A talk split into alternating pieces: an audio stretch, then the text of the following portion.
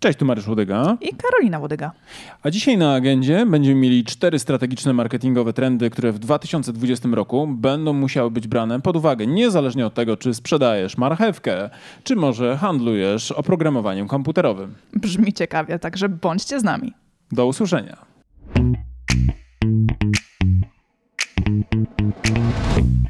W 2020 ma się już dobrze.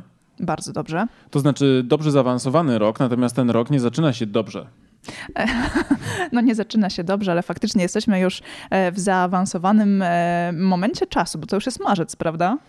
No, taki wczesny marzec. Więc y, to nie jest może dobry rok z perspektywy tego, co się dzieje na świecie, ale tutaj nie będziemy dzisiaj rozmawiali o tych reperkusjach, które były w poprzednim odcinku omawiane przez nas.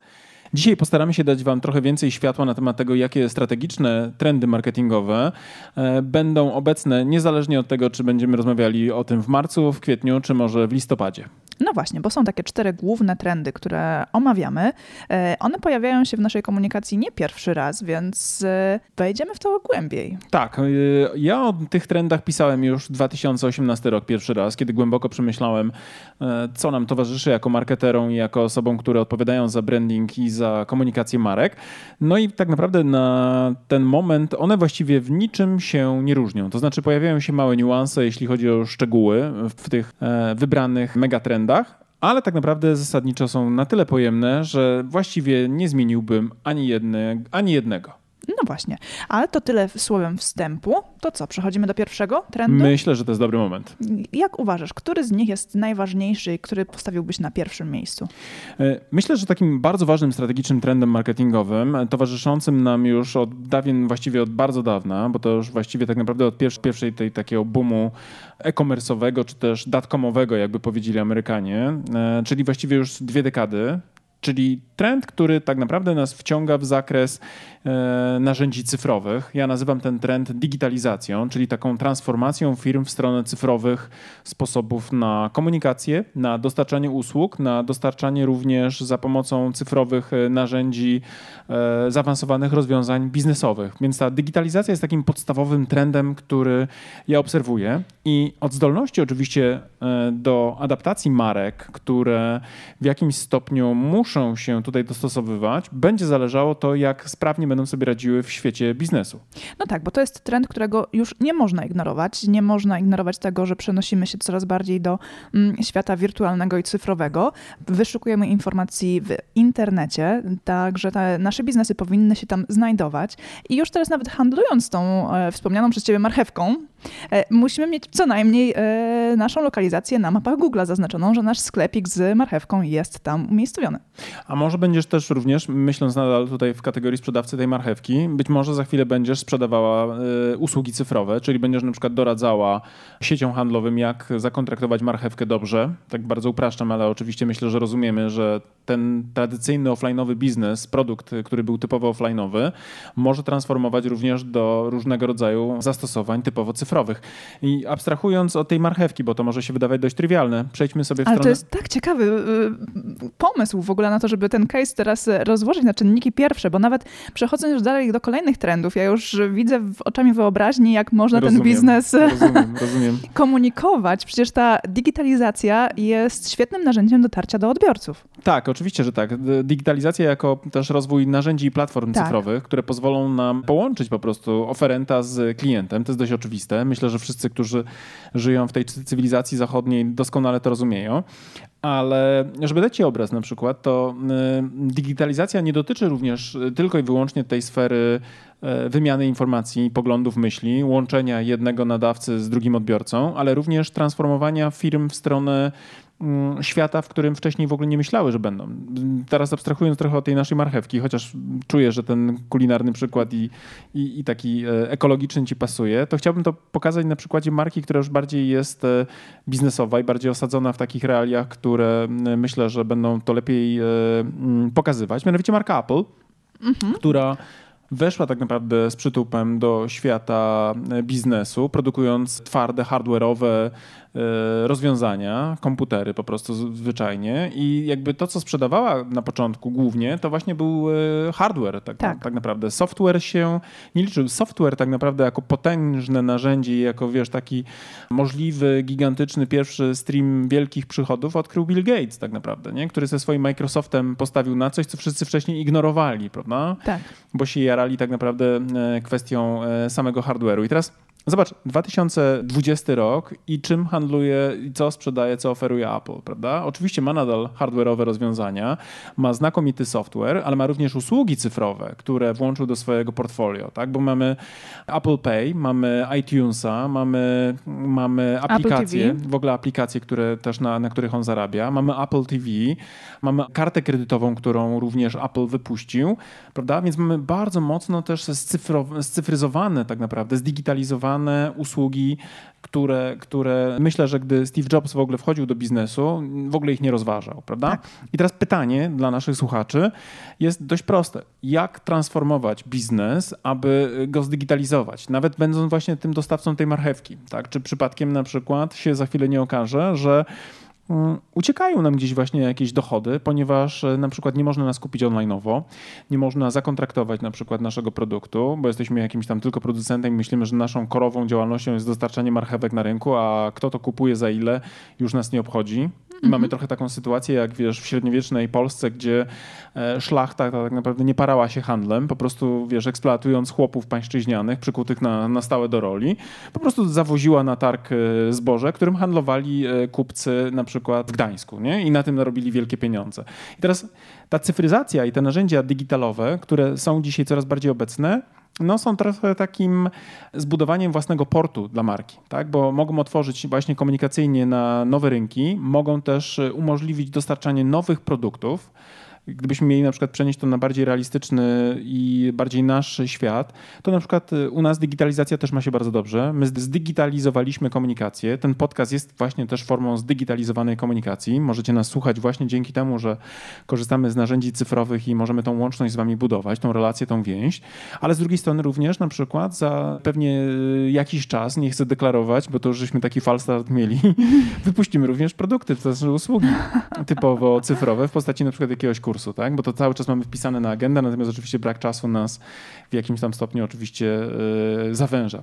Więc to jest pierwszy taki megatrend, który absolutnie uważam, że jest niezbędny z perspektywy yy, rozmyślania o nim i kombinowania, w jaki sposób możemy transformować w stronę tej gospodarki cyfrowej, bo ta rewolucja cyfrowa, ta tak zwana rewolucja mm, przemysłowa 4.0, to jest właśnie rewolucja, którą wywołały właśnie narzędzia cyfrowe. I teraz my jako gospodarka, jako kraj, jako biznes albo się w to wpasujemy, albo będziemy, krótko mówiąc, skazani na offline'owe często już niewydolne systemy. I to w kontekście marketingu również ma ogromne znaczenie. No tak, ale wspomniałeś też o naszym podcaście, mm, który tutaj wpisuje się bardzo dobrze w trend y, digitalizacji, ale on też y, płynnie wchodzi w inne trendy, które mamy w tych czterech strategicznych trendach. Mm, I na przykład jednym z tych, których on się wpisuje, jest też medializacja, prawda? Tak, medializacja to jest też mega trend, taki, który ja definiuję. Dlaczego? Dlatego, że ja to, mm, to, geneza jakby tego pojęcia e, sięga pewnie 2017 roku, kiedy sprawny marketing poprosił mnie o napisanie artykułu do swojego magazynu Sprawny. No i tam napisałem taki artykuł, który był taką metatezą do zdefiniowania tego trendu dla mnie. Mianowicie e, bądź firmą medialną albo płać za reklamę i płacz nad adblockiem. Nie?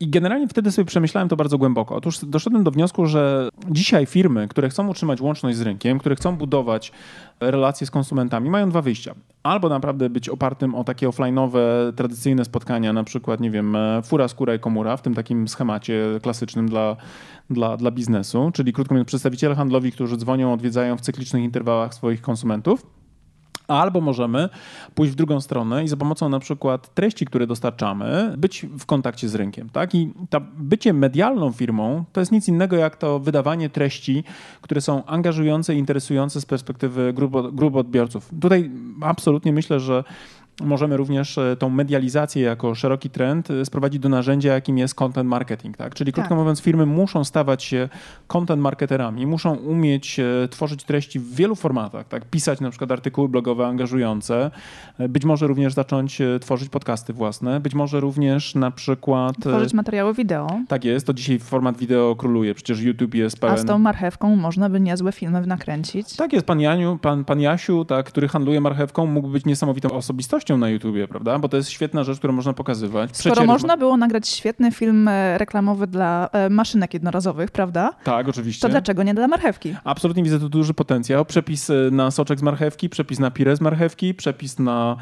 maść... Ob... Surówkę z marchewki. maść odmładzającą z marchewki, prawda? I wszystko, na przykład cztery sposoby, których nie wiedziałeś o marchewce, prawda? I tak. bum, mamy piękny clickbait na YouTubie. Oczywiście trochę żartujemy, a trochę nie, dlatego że właśnie YouTube czy, czy, czy mm, internet jest pełen treści, które mają na celu edukowanie y, swoich odbiorców w kontekście produktowym. I teraz oczywiście ta marchewka jest tylko przykładem, natomiast myślę, że rozumiemy tutaj szeroki kontekst wykorzystania narzędzia, jakim jest content marketing i tego właśnie stawania się firmą medialną. I teraz, kiedy mówimy o konieczności stawania się firmą medialną, to bardzo często ludzie mówią, no tak, wiesz, ale ty masz na przykład, nie wiem, firmę konsultingową, więc ty masz łatwość, bo masz dużą wiedzę, którą możesz się dzielić. Albo my... masz ciekawy produkt i tobie jest prościej, bo możesz go pokazać. Tak, i... tak, bo masz tą marchewkę w końcu, ona rośnie, jest taka ładna i, i w ogóle. I prawda? smaczna i każdy jak tylko zobaczy marchewkę, to ma na nią ochotę, a z kolei e, inni twierdzą, że ich biznesy są w ogóle nieatrakcyjne do Nudne, tego, żeby nieopowiadalne, je, tak. niewydawalne jako treści, prawda? I to oczywiście w dużym stopniu e, wynika przede wszystkim z nastawienia, z braku zrozumienia, czym ta strona medialna jest e, i myślę, że to jest coś, co musi każdy właściciel firmy sobie przepracować. Natomiast... I też jest jeszcze jeden aspekt e, bardzo często poruszany, a też bardzo istotny, tak zwana klątwa wiedzy. Często właściciele biznesów mają wrażenie, że przecież wszyscy wszystko wiedzą już o... Wszystko zostało powiedziane. Tak, wszystko zostało powiedziane. Na każde swoje zapytanie można znaleźć informację i odpowiedź w Google, więc po co tworzyć i duplikować treści? Ja pamiętam, jak kiedyś mieliśmy klientkę dietetyczkę, która była przez nas e, prowadzona jako, jako klientka w zakresie obsługi marketingowej i ona zgłaszała do nas, no tak, właśnie to, co powiedziałaś, że mm, wiesz, ale ja mm, mówię o takich banalnych sprawach, jak na przykład ilość wody, którą trzeba wypić w ciągu dnia, ilość e, posiłków, które trzeba zjadać, wie, kaloryczność i posiłków. Właśnie jej zastrzeżeniem było to, że przecież każdy wie, ile wody powinien wypić, e, jak regularnie ją pić, ile jeść, co w jakich odstępach czasu, jak tak. komponować e, składniki podczas e, planowania posiłków i tak dalej, i tak dalej. A dla nas to jest na przykład czarna magia. I gdy okazało się, że właśnie Agnieszka, która wtedy wzięła pierwszy raz do ręki smartfona, by nagrać transmisję na żywo, okazało się, że, okazało się, że raz, ludzie nie wiedzą, ile tej wody naprawdę muszą wypić w ciągu dnia, przynajmniej ci ludzie, którzy ją obserwowali i którzy weszli w dialog dialog z nią podczas tej transmisji. Plus bardzo docenili też to, że im powiedziała, jak mają liczyć na przykład liczbę wody, którą mają wypić na dzień. Plus zastrzegała, że ona wejdzie tylko na chwilę na 10 minut, po czym po pół godziny musieliśmy sygnalizować, że już czas minął i że musimy naprawdę już kończyć. Tak. Bo nie była w stanie przerwać, dlatego tak się, e, tak się wciągnęła i dlatego miała problem z przerwaniem tego na czas. A odbiorcy byli bardzo żywo za, zaangażowani w ten jej materiał. I ten pierwszy premierowy materiał wygenerował bodajże pewnie setkę komentarzy i kilka tysięcy wyświetleń materiałów na Facebooku. Tak ku uciesze. Więc e, jak widzicie i jak słyszycie nas, drodzy nasi słuchacze. Jeden aspekt jest taki, że nasi odbiorcy komunikacji marketingowej nie zawsze wiedzą to, co my wiemy o naszym produkcie czy usłudze. Pamiętajcie o klątwie wiedzy. Tak. Drugi aspekt jest taki, że mamy też swoje takie preferencje co do tego, kogo chcemy czytać i kogo chcemy słuchać czy oglądać. Tak, i to, że ja mogę wiedzieć, że ile wody wypić, to jest nie wszystko. I że ktoś już o tym powiedział, to, to, mogę na przykład jeszcze chcieć usłyszeć e, wykładnię danej innego. osoby. Tak. tak. jest. I ja na przykład bardzo często, abstrahując akurat tutaj od naszej dietetyczki, ale bardzo często na przykład, kiedy słucham jakiejś wiedzy, to lubię weryfikować daną wiedzę, dany, dany fragment wiedzy i wysłuchuję albo wyczytuję. W kilku źródłach w kilku źródłach. weryfikujesz. Tak, tak. Więc nagle się okazuje, że temat, który niby już gdzieś jest ograny, można podać na nowo w ciekawy sposób i nadal, nadal utrzymywać kontakt z rynkiem. I to będzie dotyczyło właśnie firm usługowych, tak jak naszej tutaj wspomnianej dietetyczki. Może to dotyczyć firmy, która produkuje skomplikowane oprogramowanie na przykład dla jakichś firm. To też można fajnie opowiedzieć. Plus też, uwaga, trzeba edukować tych klientów, bo oni mogą na przykład nie rozumieć w ogóle, po co jest dany software, prawda? I tutaj możliwości naprawdę y, ze strony medialnej skomunikowania rzeczy jest bardzo dużo. Plus oczywiście też mm, to, co ja mm, też wielokrotnie zaznaczam, kiedy szkole, ta kwestia medialna firmy oznacza również tą wieloformatowość, tak? Czyli krótko mówiąc, e, też rozumiemy, że na przykład być może będziemy kiedyś wydawcą jakiegoś magazynu, patrz, magazyn sprawny, tak? który jest tak naprawdę narzędziem firmy Maxroy do budowania społeczności marketerów, którym później są sprzedawane usługi doradczo-szkoleniowo-konferencyjne, ale może być na przykład też wydawanie podcastu. Patrz, Karolina i Mariusz Łydyga, którzy w tej chwili do was mówią, prawda? To też jest część medialnej działalności, ale to może być właśnie na przykład, nie wiem, pisanie blogów tradycyjnych, jeżeli komuś lepiej to wchodzi i czuje na przykład, że ma lekkie pióro. Patrz na przykład nasz blog, który też notuje bardzo dobrą liczbę e, odsłon. Więc ten aspekt medialny myślę będzie nam e, towarzyszył i myślę, że będzie czymś, co będzie musiało być oswajane w znacznie szerszym takim spektrum firm niż e, do tej pory i nie będzie to tylko i wyłącznie związane z takim e, no, myśleniem w kontekście tworzenia kontentu pod SEO. To będzie również tak naprawdę myślenie w kontekście dostarczania czegoś, co nazywane jest edutainment, edutainmentem, nie? Mhm. czyli krótko mówiąc dostarczeniem rozrywki i edukacji dla tej grupy docelowej. Tak, ale jednocześnie ten trend y, medializacji wymusza na nas wejście w kolejny, trzeci trend, tak. czyli dialogizacji. One się zazębiają ze sobą, czyli ta digitalizacja, medializacja i dialogizacja łączą się ze sobą, przenikają się, bo dialogizacja jakby nie było leży u podstaw kontentu. Tak, to znaczy wszelka relacja wymaga dialogu, tak? To znaczy yy, teraz zwróć uwagę chociażby na to, jak my tu ze sobą prowadzimy ten podcast. Nam jest dużo łatwiej go z perspektywy wydawania tej treści prowadzić go, bo rozmawiamy ze sobą, prawda? Prowadzimy dialog. Naszym konsumentom tej treści, czyli naszym odbiorcom, dużo łatwiej jest znosić jakby tą narrację naszą, ponieważ to znowu jest dialog. To jest dość oczywiste. Ta konwersacyjność tego, tego naszego podcastu bardzo sprzyja konsumowaniu go, bycia, towarzyszeniu gdzieś tam w tym wszystkim. I teraz dialogizacja z perspektywy tych megatrendów polega na tym, że my jako wydawcy, czy wy też jako nasi słuchacze, którzy być może podążą za tym trendem, będziecie tak tworzyć treści, by były one właśnie w stylu konwersacyjnym, by zachęcały ludzi również, którzy są w narracji tej marki wciągnięci, do również wchodzenia w dialog z marką. To, co mówiliśmy o tej naszej dietetyczce znajomej, e, klientce, no to jeden właśnie z takich atrybutów udanej właśnie komunikacji było to, że ona wywołała tym filmikiem o piciu wody ponad 100 komentarzy w danym momencie, prawda? Tak, i była w stanie na żywo prowadzić dialog ze swoją tak społecznością, tak jest, tak jest. którą de facto w tym momencie dopiero zaczynała budować i była zaskoczona tym e, pozytywnym odbiorem, tak. ale była właśnie w stanie na żywo rozmawiać, odpowiadać na pytania. Czyli tutaj mamy dwa rodzaje dialogu. Dialog taki taki chociażby jak my to teraz prowadzimy, albo też po prostu konwersacyjny styl narracji, bo jeżeli na przykład ja piszę artykuły na blogu, to również piszę w, konwersa w konwersacyjnym stylu, tak żeby ten czytelnik, który wpada na takiego bloga, nie wypadł po pięciu minutach poznawczo zmęczony. Dlatego, że ja na przykład bardzo, bardzo uważam,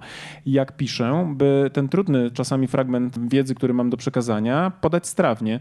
I tak na przykład artykuł, który ostatnio napisałem na temat, ile osób powinno być zatrudnione w marketingowym e, zespole, aby to tworzyło Dream Team marketingowy, średnio mam na czytelnika 15 minut. Tak? A 15 minut konsumpcji takiego kontentu to nie jest tylko sama wartość merytoryczna treści, ale również styl, w którym to piszesz. A ja piszę w taki sposób, że zadając pytanie gdzieś tam w, inter, w interpunktach, w sensie w tych w tych śródtytułach, odpowiadam za chwilę na to pytanie. Więc człowiek, który idzie takim tropem, ma poczucie takiej spójnej narracji po prostu zwyczajnie i przez to lepiej tą treść chłonie. Ale to jest jeden z aspektów. Drugi to jest również dialog rozumiany jak ten, który wymieniłaś, mianowicie dialogowanie ze społecznością ma również ten walor techniczny. To znaczy y, algorytmy dzisiaj żyją dialogami. Algorytmy, algorytmy doceniają Facebooka, Instagrama, y, YouTube'a, LinkedIna, doceniają przede wszystkim właśnie tą kwestię komentarzy. Komentarz pod y, postem to jest taka największa jakby z perspektywy oceny wartości kontentu interakcja. Im jest więcej komentarzy, tym algorytm bardziej interpretuje to jako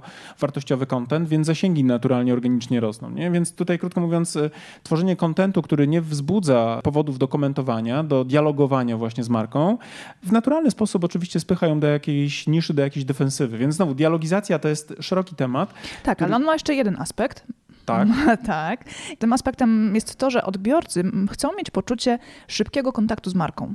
I mają takie, taką potrzebę wewnętrzną, żeby ktoś odpowiadał na ich potrzeby, i marka, która wchodzi w dialog ze swoimi klientami, odbiorcami, wychodzi tak naprawdę na prowadzenie. Z tego względu, że e, ta dialogizacja może się przekładać na przykład na właśnie live, streamie, w których możemy rozmawiać z naszymi klientami. Może to być e, komunikator na stronie internetowej, gdzie... Ma skraca też dystans w ten sposób, prawda? Tak, tak, tak, gdzie w czasie rzeczywistym odpowiadamy na potrzeby.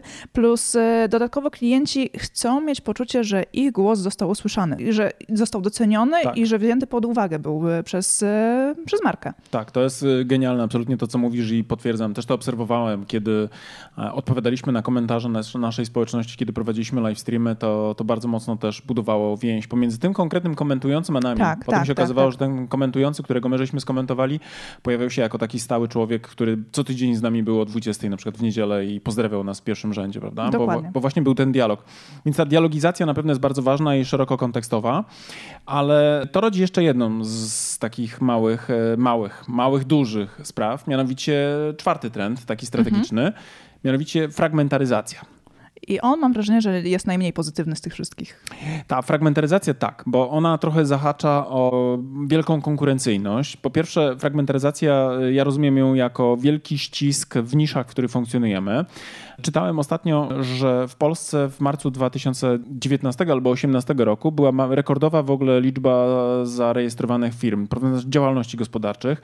W sumie gdzieś tam około 3 milionów działalności gospodarczych. Co by znaczyło tak naprawdę, że jest mnóstwo, mnóstwo oferentów, którzy próbują powiedzieć pick me, jak tam wiesz, ze Shreka. I jeszcze nie? pewnie uwzględniłabym w tym część osób, które działają w ramach e, umowy B2B tak, tak, pracują tak, dla tak. jednego pracodawcy. Wiadomo, wiadomo, wiadomo, Tak, że to nie tak, jest tak, tak. że to są, wiesz, przedsiębiorstwa, nie? 3 miliony przedsiębiorstw, ale to jest wielka liczba osób, która gdzieś tam na rynku zabiera głos, prawda? Tak, zabiera ludzie- głos, tak. oferuje pewne rozwiązania. E, no, Coraz chętniej e, mają odwagę do tego, żeby spróbować zawalczyć e, własnym biznesem, a nie Tak. pracować u kogoś na etacie. Tak, i teraz to oczywiście jest super, ponieważ to jakby jest taką wielką falą innowacji związaną z tym, że ludzie mogą jakby zarabiać więcej, robić po swojemu, nie muszą pracować dla kogoś, to jest, to jest bomba. Ale ta struktura tego przedsiębiorczego rynku sprowadza się do sytuacji, w której można powiedzieć, że 96,2% to są dane gusowskie y, polskich firm, to są mikroprzedsiębiorstwa, czyli do 10 pracowników. A co to znaczy? To znaczy, że generalnie rzecz biorąc, większość pracuje w bardzo małych i mało wydajnych w sumie organizacjach. No bo tu oczywiście ktoś może się teraz oburzyć, że przecież na przykład, nie wiem, jest e, nie wiem, w firmie, która robi 10 milionów przychodu albo na przykład zarabia milion miesięcznie i pracuje sam. Na pewno Tak. są takie wyjątki. Ale te 96% tak naprawdę e, w skali całej Polski generuje zaledwie 22,4 PKB. Czyli 96% tych firm jest jakby w tej strukturze do mikro, w sensie do 10, ale przychody to jest zaledwie 22% całej e, gospodarki, w sensie całego PKB w Polsce. E, Natomiast tych największych, którzy generują e, 44% przychodów e, w całego PKB w Polsce, to jest zaledwie 0,2%.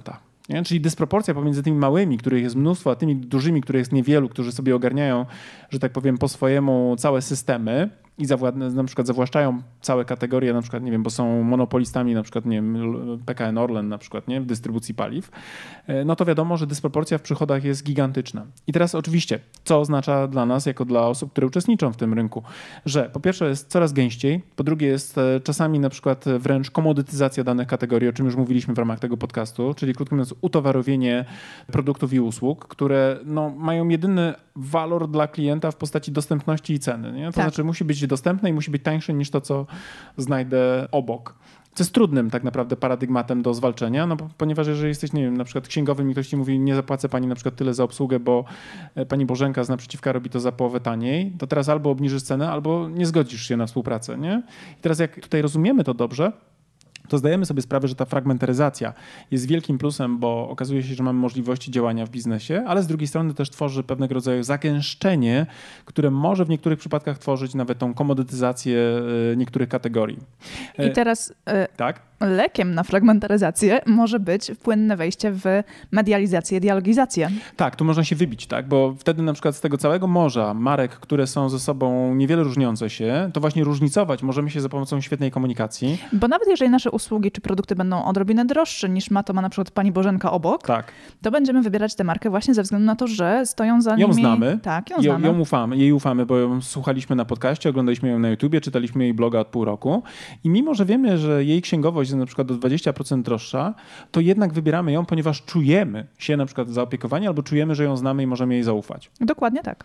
Więc ta fragmentaryzacja nie musi być czystym złem, ale na pewno wymaga od nas więcej, bo nie jest po prostu, ja, ja to ładnie nazywam, w marketingu łatwo już było i tak samo w biznesie łatwo już było. To już nie są lata 90., kiedy wystarczyło ściągać, nie wiem, banany z Berlina, z giełdy w Berlinie i sprzedawać tutaj z dużą przebitką. Bo nie wiem, czy wiesz, ty jesteś młodsza ode mnie, ale e, słynni polscy, poznańscy biznesmeni, e, którzy e, założyli później firmę ArtB, nie wiem, czy kojarzysz Nie, case? nie, nie. no to mm, oscylator finansowy, bankowy, to generalnie wyciągnęli mnóstwo kasy jakby z systemu, nie? Wielki przekręt lat 90. W każdym razie najpierw ściągali cytrusy y, z Niemiec i tutaj na handelku, krótko mówiąc, zarobili pierwsze walutowe jakieś tam podobno zasoby. Więc dzisiaj to już tak nie działa. Dzisiaj jest gigantyczny tłok. Cokolwiek byśmy chcieli robić, już ktoś to prawdopodobnie robi i to być może jest dobrze, ponieważ no, wymaga od nas więcej, rozwijamy się, uczymy. Natomiast jeżeli chcemy sobie z tym radzić, to oczywiście być może właśnie za pomocą e, wcześniej wspomnianych przez nas dzisiaj trendów. Natomiast Jednym też elementem, który jest związany z fragmentaryzacją jest to, że w przyszłości uważam, że każdy, kto wejdzie na rynek pracy, będzie miał jakiś okres e, związany z zaliczeniem działalności gospodarczej. E, może to być, nie wiem, pół roku, może być to, nie wiem, rok, może być dwa lata, zanim wrócę na przykład do korpo albo na przykład pójdę na jakąś, wiesz, gwarantowaną formę wynagrodzenia, nie? bo będzie wiesz, taka automatyzacja rynku pracy, że się okaże, że wszyscy leżymy do góry brzuchem albo jesteśmy kreatywni i zarabiamy na przykład na odsłonach na YouTubie. Nie? Tak, tak, tak, tak. Albo na przykład na jakichś tam innych działalnościach e, kontentowych. Ale tak czy siak, fragmentaryzacja to jest wyzwanie, ale jest to oczywiście też szansa na to, żeby spojrzeć na swój biznes od strony właśnie tej medialnej, być może wykorzystać inne kanały dotarcia niż tylko na przykład polecenia ustne, co też jest bardzo częstym też sposobem budowania klientów, być może właśnie tutaj wykorzystanie digitalnych, e, cyfrowych rozwiązań. No, tak mi się wydaje. Jest sporo szans biznesowych. Tak jest. Więc e, co byśmy tutaj jeszcze powiedzieli na końcu dzisiaj tych megatrendów? E, ja bym powiedziała, że te trendy są e, sporą właśnie szansą dla biznesów. Nie powinniśmy się ich bać. Warto je oswoić i z nich skorzystać zdawać sobie też sprawę w ogóle, że występują i w tym kontekście zadawać pytania, na ile jesteśmy cyfryzowani jako biznes, na ile jesteśmy zmedializowani jako biznes, na ile ten, ta medialna strona naszego biznesu przekłada się na zdolność do nawiązywania dialogu, no i na ile, krótko mówiąc, ten dialog jest dla nas wyróżniający i ta cała sfera medialna, bo być może na przykład giniemy mimo wszystko w morzu podobnych rozwiązań. A jeśli tak, to być może musimy przemyśleć swoją strategię i tutaj my się polecamy na to, jak tą markę na tym rynku wyróżnić wyróżnić. Dokładnie. No dobra, to myślę, że mamy to. Na dzisiaj mamy chyba wszystko. Myślę, że tak. E, was zostawiamy z tymi czterema trendami. Przemyślcie, co możecie zrobić. Jak gdybyście potrzebowali nas, to oczywiście wiecie, gdzie nas znaleźć. Dokładnie, polecamy się do kontaktu i pomocy wam. I tymczasem mówimy wam, trzymajcie się zdrowo. Zdecydowanie. Wykorzystajcie czas na to, żeby nadgonić wszystkie wasze zaległe sprawy. Subskrybujcie ten kanał. Jeżeli słuchacie nas na Spotify'u albo na iTunesie, albo też w ogóle na innych przestrzeniach, to oczywiście zostawcie nam suba. Jeżeli wam się to spodobało, to napiszcie nam na przykład na Messengerze albo na innych kanałach mailowych na przykład e, informacje, jak wam to weszło. Będziemy bardzo wdzięczni za informację zwrotną. Jakbyście chcieli mieć jakiś dla nas pomysł na odcinek, byśmy jakiś e, fragment nurtujący was e, skomentowali, dajcie nam znać, postaramy się to zrobić. No i co? Pozostajemy w kontakcie i zachęcamy już do śledzenia naszego kanału, bo już niebawem następny odcinek. Do usłyszenia. Cześć.